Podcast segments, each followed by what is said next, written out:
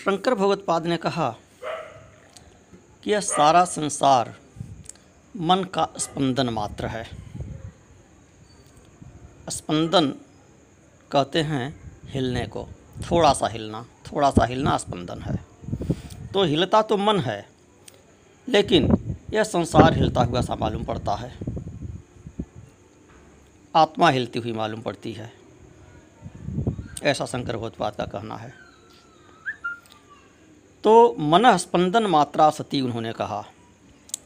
जागृत प्रज्ञा अनेक साधना, बहिर्विषया इव अवभासमाना मन स्पंदन मात्रा सती। तथा भूतम संस्कार मनस्याधत्ते। तो मन स्पंदन मात्रा सती का अर्थ हुआ मन स्पंदनम इव। वहाँ मन स्पंदन के सिवा दूसरा कोई विषय है ही नहीं। जागृत का जो ज्ञान है, वह भी मन का स्पंदन ही है। स्वप्न का ज्ञान भी मन का स्पंदन है, जिस प्रकार से स्वप्न में मन के सिवा अन्य कुछ नहीं रहता है, उसी प्रकार यह जागृत का ज्ञान भी मन का स्पंदन मात्र ही है। मन का हिलना ही है। अन्य कुछ नहीं। तथा भूतम संस्कारम मनस्याधत्ते। तो कहते हैं कि यह जो संस्कार पड़ रहा है मन के स्पंदन का, जो प्रज्ञा है यह, बाहर का जो ज्ञान है, जो प्रतीत हो रहा है, मन के हिलने से उसका फिर मन पर संस्कार पड़ जाता है। तो तन मनस तथा संस्कृतम चित्रित एवं पटो बाह्य साधनान अनपेक्ष अविद्या कर्म। काम, कर्म भी। प्रेरियमाणम जागृतवत अवभासते। तो सोए हुए में भी यह जो मन हिलता है, मन अपनी सृष्टि की रचना कर लेता है, यह जागृत के समान प्रतीत होता है। और स्वप्नावस्था में होता क्या है कि मन जागृत के समान होता है? स्वप्नावस्था कहते किसको हैं? कि जो अपने समय में अपने को जागृत दिखावे उसका नाम स्वप्न अपने समय में अपने को जागृत दिखाता है। स्वप्न में यह नहीं प्रतीत होता है कि हम सो रहे हैं। स्वप्न में भी यही प्रतीत होता है कि हम जाग रहे हैं अमुक अमुक कार्य कर रहे हैं, अमुक चीज़ों को देख रहे हैं। जैसे जागृत की दुनिया देख रहे हैं, वैसे स्वप्न में भी दुनिया देख रहे हैं। तो अपने को जागृत के रूप में दिखाता है स्वप्न भी। यह जो जागृत में आप देख रहे हैं, यह अपने को जागृत के रूप में दिखाई पड़ रहा है जो जो दिखला रहा है, वह भी एक स्वप्न ही देख रहा है। स्वप्न के काल में स्वप्न की चीज़ें जागृत की तरह दिखती हैं, स्वप्न नहीं मालूम पड़ती हैं। तो जागृत के समय भी भी जो चीज़ें जागृत की तरह से दिख रही हैं, वास्तव में है नहीं। यह वेदांत का मत है। तो जो अपने काल में अपने को स्वप्न न बतावे तो स्वप्न कहते हैं झूठा होता है। क्यों झूठा होता है? क्योंकि वह होता नहीं है और बताता है। जागृत की तरह से बताता है। जागृत में जैसे वस्तुएँ दिख रही हैं ठोस रूप में, भौतिक रूप में, इस तरह से भौतिक रूप में स्वप्न में दिखाता है, आभास कराता है, जबकि वो वस्तुएँ होती नहीं हैं। तो स्वप्न जो है वह दम्भावस्था है। मन वहाँ पर बहुत दम्भी है, जागृत से अधिक दम्भी है। क्योंकि वह है तो स्वप्न, लेकिन उस समय अपने को जागृत बताता है। झूठ बोलता है, ठगी करता है। तो इस समय जो जागृत बता रहा है अपने को, क्या वह भी दम्भ नहीं है? क्या यह भी ये झूठ नहीं है, ठगी नहीं है? यह प्रश्न उठता है। तो इसी तरह से विश्लेषण करते हुए जागृत को भी स्वप्न एक प्रकार का बताए और इसीलिए ब्रह्म सत्यम जगन मिथ्या कहा गया। ब्रह्म ही सत्य है, यह जगत जो है, जो जागृत में जगत है, यह भी मिथ्या ही है। अब कैसे है, इसको आगे बताते हैं। कि जागृत अवस्था में जो कर्म हम करते हैं, जो विषय प्रतीत होते हैं, उनका संस्कार मन पर पड़ जाता है। और वही स्वप्न में रगे हुए कपड़े की भांत जैसे कपड़े को कोई रंग दे, वैसे हमारा यह मन वासनाओं से रगा हुआ स्वप्न में प्रतीत होता है। यह जो स्वप्न है, इसके संबंध में आधुनिक विज्ञानी भी, जैसे फ्राइड इत्यादि, का भी यही निश्चय है कि सपने में जो कुछ दिखता है, वह संस्कार से ही दिखता है। संस्कार, कौन सा संस्कार? जागृत का। और वह जागृत का संस्कार केवल इस जीवन का जागृत का संस्कार नहीं, पिछले जन्मों के भी जागृत के संस्कार स्वप्न में दिखाई पड़ते हैं। प्रश्नोपनिषद में आया है, कल जिसकी हमने चर्चा किया, प्रश्न चार का मंत्र पाँच। उसमें कहा है दृष्टम चा दृष्टम च श्रुतम चा श्रुतम च, अनुभूतम च अनुभूतम च अननुभूतम च। सच्च, असच्च सर्वम पश्यति। कि वहाँ देखा हुआ, न देखा हुआ, सुना हुआ, न सुना हुआ, अनुभव किया हुआ, अनुभव न किया हुआ, यह सब देखता है स्वप्न में। तो जो जागृत के संस्कार होते हैं, उन्हीं को देखता है। न देखा हुआ देखता है। तात्पर्य है कि इस जीवन में नहीं देखा है, पिछले किसी जीवन में देखा होगा। उसका संस्कार पड़ा हुआ होगा। जो नहीं देखा हुआ है, लेकिन इच्छा है, उसकी वासना मन में है, उसका संस्कार पड़ा हुआ है, उसको देखता है। आवश्यक नहीं है कि इसी जन्म के संस्कार हों। इस जन्म में जो नहीं देखा है, नहीं सुना है, नहीं अनुभव किया है, उसे भी स्वप्न में देखता है। तो वह पूर्व जन्म के जो देखे हैं, सुने हैं, अनुभूत हैं, उनके भी संस्कार मन में कहीं रहते हैं और वे भी मन में दिखाई पड़ते हैं। तो ऐसा भी होता है, जैसे हमने जागृत में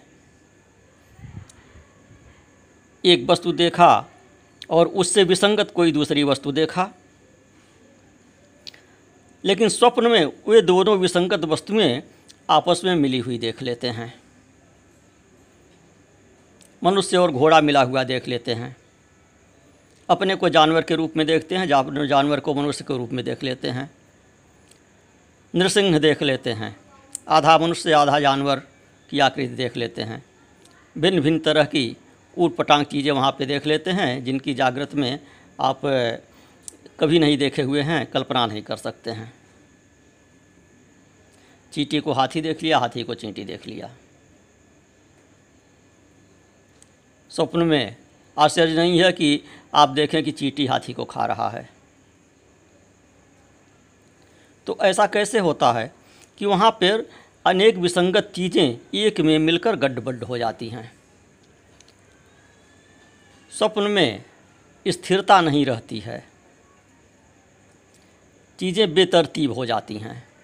कभी कोई चीज़ देखे हैं, जागृत में कभी कोई चीज़ देखे हैं, उनके जो संस्कार पड़े हुए हैं, वे वहाँ पर गड्ढमड्ढ हो जाते हैं। तो संस्कार वहाँ पर सब घाल मेल कर देते हैं, गड़बड़ा जाता है।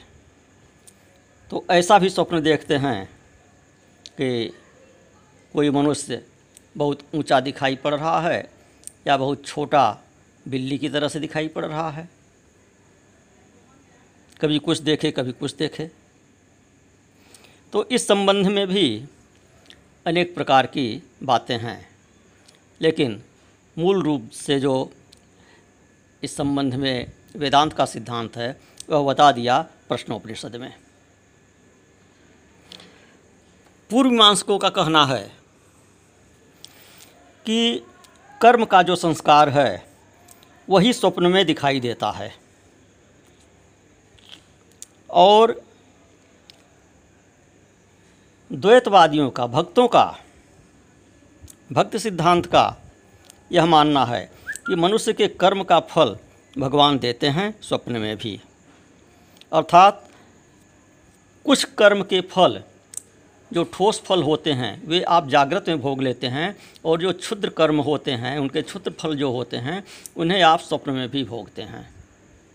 क्योंकि सुख दुख तो स्वप्न में भी आप भोगते ही हैं।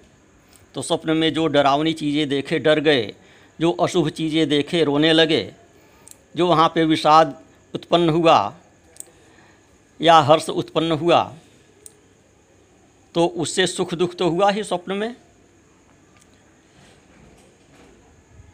और जागृत में भी कभी कभी उसका प्रभाव रहता है, दुखी महसूस करते हैं। तो वह स्वप्न में जो चीज़ें आप सुख दुख अनुभव किए तो वह कर्मों का फल है, ऐसा भक्ति सिद्धांत वालों का कहना है। तो कर्म दो तरह के होते हैं। एक तो ऐसा होता है जो इतना दृढ़ होता है कि जागृत अवस्था में अपना फल सामने लाकर प्रस्तुत कर देता है। अपना फल जो है, वह आपको भोगा देता है। प्रत्यक्ष प्रस्तुत कर देता है।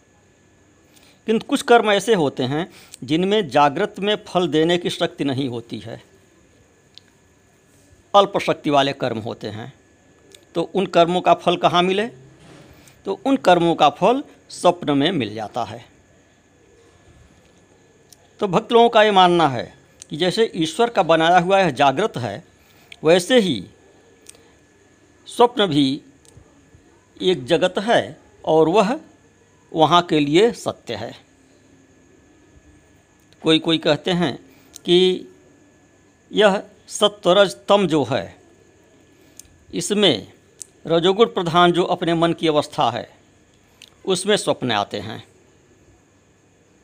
कुछ लोगों का मानना है कि जागृत सत्व प्रधान अवस्था होती है और स्वप्न रजह प्रधान अवस्था है और सुषुप्ति अर्थात प्रगाढ़ निद्रा ये तमह प्रधान अवस्था है।